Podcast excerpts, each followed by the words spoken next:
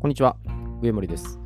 今日はですね、えー真逆の視点で想像、思考するということについてお伝えしていきます。まあ、11月に入ったんですけど、あのーまあ、11月ってこう語呂合わせ的になんかいい日が ありそうな気がするんですね。まあ、私、数字がいろいろ好きなんで、なんか当てはめるの大好きですね。まあ、いい夫婦とか、いいな、いいなとかね。まあ、11月11日はね、あのポッキーの人いろいろんなことあるんですけど、この起きてる出来事っていうのは、まあ、思いが先なんですね。だから思ったことが、まあ、実際に実現するってことがあるんで、まあ、いいことはたくさんやっぱ想像した方がいいと思うんですね。で、まあ、そういったちょっと観点も含めて、その真逆の視点であの想像思考するっていうことを、えーちょっとね、具体的に、えー見ていくようにしていきます。で、これ、ただ単に逆サイドの視点で立つだけじゃなくて、まあ、そこからどうすれば、まあ、自分の例えば願望とかですね、まあ、それに近づけていくかっていうのを考えるようにしていくんですよね。男性であれば女性、大人であれば子供、まあ、社長であったら社員っていう風な、まあ、相反する視点ですね。まあ、それで捉えていくようにするんですね。で、これ私をちょっと例に挙げてみますと、えーとね、例えば好みの女性がいるとします。で、その時に、えータイプの女性の特徴を全て列挙するんですね。で、ここでは、あの思ってることを、えー包み隠さずに全部列挙してるんですよ。で、これ私の場合ですね、まあ、好みのタイプの女性なんですけど、まあ、爽やかな笑顔とかね、目がパッチリしてるとか、まあ、優しく愛情深いとか、まあ、積極的に、えースキンシップをしてくれるとか、まあ、時間を大切にしてくれるとか、まあ、コミュニケーションを大切にする、まあ、ロマンティックを大切にするとかですね、まあ、こういろいろ、もう上げ出したら多分キリがないんで、上げていけばそれだけ出るんですよね。で、次に、自分の一日の行動スケジュールを、これ、嘘偽りなく記載していきます。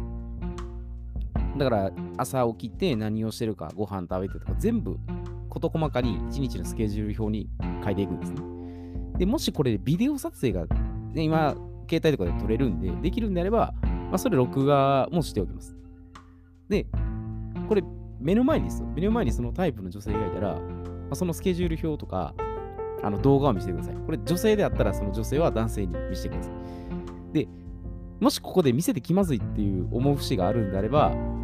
これ、誠実性が一致してないってことなんですね。だから、口先ではかかっこつけて、いいところをすごい猛アピールしているにもかかわらず、実際の生活は結構ずさんであると。言ってみたら、口先で健康健康って言いながら、家の中ではポテトチップス食べまくったりとかね、まあ、ファーストフード食べまくったりしてるっていう、まあ、それはそれギャップかもしれないですけど、それやったら言ってることとやってることがもう一致しないですね。で、明らかにもう、この時点で、もうアウトですね。もうじゃあ、私やったらこう女性を欺いて騙してるってことなんです。で、これだもうちょっと、全くね、意味がなくなってしまうんで、まあ、それ、そうないっていう前提ですね。ないっていう前提で、じゃあ、こっからですよ。真逆の視点に入っていきます。で、今度は、あのそのタイプの女性の視点に立つんですね。もしその先だ、ね、私が言った女性、タイプの女性が、私に好意を抱くとすれば、どういった観点が大切になっていくかっていうのを考えるんですね。で、そこでまず、まあ、私がその女性になりきります。さっき挙げた例ですね。ああいうタイプの女性が自分だとしたら、どどういう要因があるかですね。で、まあ、好意を抱ける、まあ、要因としては、あくまでその女性の目線なんですよね。だとしたら、まあ、誠実で忍耐力があるとか、あの最後までやり遂げることができる。まあ、話をしっかり聞いてくれる。あの責任転換をしない。まあ、自己責任とするとかですね。で、包容力であって穏やかで優しい。で他者と比較競争せずに、まあ、ぶれない自分軸、信念がある。まあ、心の器量があるとか。まあ、こういうふうにいろいろバッと列挙していくんですね。で、そうしたときに、自分がその女性の立場で見たら、どういう男性であったら、まあ、いい印象を抱くかっていうのを考えるんです。でそうすると、まあ、自分がその行為を抱かれるためには、何が障害で阻害してるかっていうのを、これ、明らかにすることができるんですね。まあ、要は自分のボトルネックですね。弱いところを特定できるってことなんですね。だから私のさっきので言ったら、どこが一番弱いのかなっていうのが、女性の立場で見たときに分かってくるんですね。もしさっきのね、誠実性がないっていうところになったら、明らかにこれ嘘つくってことなので、あ、これが要因だなっていうふうに分かってくるんですね。で、これはあの仕事にも当てはまります。で、社長はやっぱ社長の目線で経営にこう集中するんですけど、社員は全員がその経営者の視点で考えて行動してるわけじゃないんですね。でそこで社長が今度社員になったつもりででどうすれば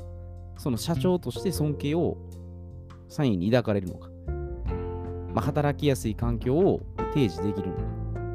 まあ、建設的なコミュニケーションが取れるのかですね。で、社員の視点に立って考えると、例えば会社のそのボトルネックですね。まあ、ここは見えてくるんです。で、まあ、社員の士気がね、こう高まってないっていうのは、まあ、社員の能力が低いからではなくて、ひょっとしたらですよ、社長のコミュニケーション力に問題があって、意思疎通がうまく図れていないっていうことが本当の問題かもしれないですね。社長の同調圧力が強くて、言ったらもう暴走しすぎてる可能性も考慮する必要があるってことなんですね。で、これ、極端ですけど、そのさっきの社員の士気が高まっていかない事例をこれ挙げるとすれば、これ、本当に極端なんですけど、えー、社員が会社にマスコット人形を持ってきているとします。で、会社のこれ業務には 全くこれ関係ないんで、まあ、通常だったらね、まあ、注意指導するんですよ。で、こういう厳罰を犯すとかだったら、まあ、誰でもすると思います。しかしこれ、ね、根本的には解決しないですね。マスコット人形持ってくるな、もうアホボケって怒るだけだったら、まあまあまあ、普通にやるかもしれないですね。でも、そこをやっても解決しないんですね。でななぜかというと、社員がマスコット人形を持ってくるには、これ何か理由があるからですね。まあ当たり前 当たり前ですよね。でもそれは社、社内の雰囲気が悪いがゆえに、マスコット人形を通して、なんか癒しを求めたりとかね、ひょっとしたら別のことを訴えてるかもしれないですね。であれば、その社内で舵通しよく、建設的なコミュニケーションを取れる環境づくりをしていくことが、これ最優先の課題なんですね。この例はでも本当に大げさなんですけど、あの実際のやっぱりボトルネックとか、あのさっきの疎開している要因を探すのは、やっぱどんどんどんどんこうやって深掘りしていかないとわからないんですね。で、まあ一人一人がね、あの当事者意識を持って、まあ、全員責任感あってね、その取り組んでいくっていうのはこう、いわゆるティール組織ですね。まあ、そういう形態っていうのは多分ゆくゆくはまあ増えていくと思います。だから真逆の視点を具体的に想像して考えていくだけでも、本当はでも何を望んでるのか、で、実現しようとしてるかっていうのが、まあ、はっきり分かるようになるんですね。だからいつも自分の固定した考え方で見てると、これ全く何も見えてこないですけど、これ本当に逆サイドに立つだけで、こう見える景色やっぱ変わるんですね。当たり前なんですけど、でも人間やらないんですね。